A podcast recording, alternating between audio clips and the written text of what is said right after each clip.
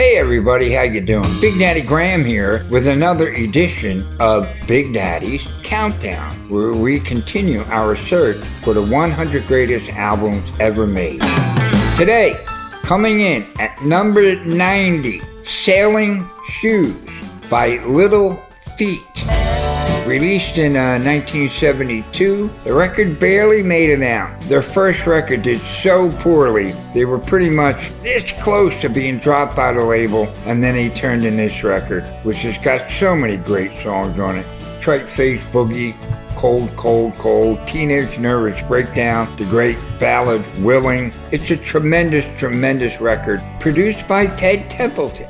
We had just mentioned him with the uh, Van Halen record. The great Richie Hayward on drums, man, was he one hell of a drummer. I thought I would mention that. And not only that, Richie Hayward brought in a drum machine, which back in 1972, there really were no drum machines. Here's this awesome drummer also kind of introducing a drum machine, which his way of like sounding like two drummers.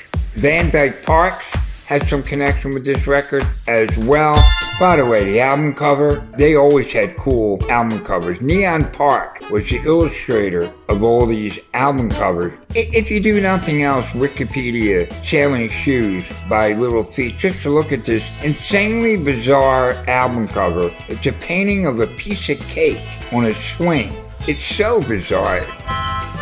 Coming in at number 90, Sailing Shoes by the great band Little Feat, and we lost Lowell George way too quickly. I want to thank again the Crest Tavern for sponsoring this program and Last Out Media for putting the whole darn thing together. Talk to you again real soon.